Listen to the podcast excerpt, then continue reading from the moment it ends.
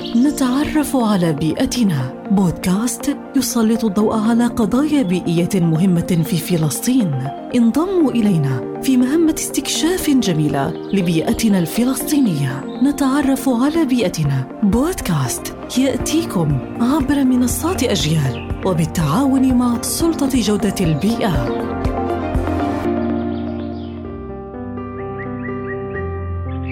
التعليم البيئي. على العكس من الأنماط التقليدية للتعليم يعتبر التعليم البيئي عملية تعليمية شمولية تمتد مدى الحياة وهي عملية موجهه نحو خلق أفراد مسؤولين لاستكشاف وتحديد القضايا والمشاكل البيئية والمشاركة في حلها واتخاذ إجراءات فعالة لتحسين الأوضاع البيئية والعمل على الحيلولة دون حدوث مشكلات بيئية جديدة. ونتيجة لذلك فإنه يمكن للأفراد تطوير وعي أعمق وفهم أوسع للقضايا البيئية. بل ويمكن لهم اكتساب مهارات فعالة تساعدهم على اتخاذ قرارات واعية ومسؤولة وغير منحازة تؤول إلى حل التحديات البيئية. لا يعتبر التعليم البيئي عملية استشارات بيئية ولكنه حقل متنوع يرتكز على العملية التعليمية والتي يجب أن تبقى محايدة من خلال تعليم الأفراد التفكير النقدي وتمكينهم وتعزيز مهاراتهم على اتخاذ القرار.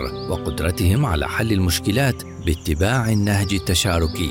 ومن الجدير بالذكر أن المبادئ التوجيهية للتعليم البيئي تشمل الوعي والمعرفة والسلوكيات والمهارات والتشارك. وخلينا نتذكر بيئتنا كنزنا لازم نحميها ونحافظ عليها. نتعرف على بيئتنا. بودكاست يسلط الضوء على قضايا بيئية مهمة في فلسطين.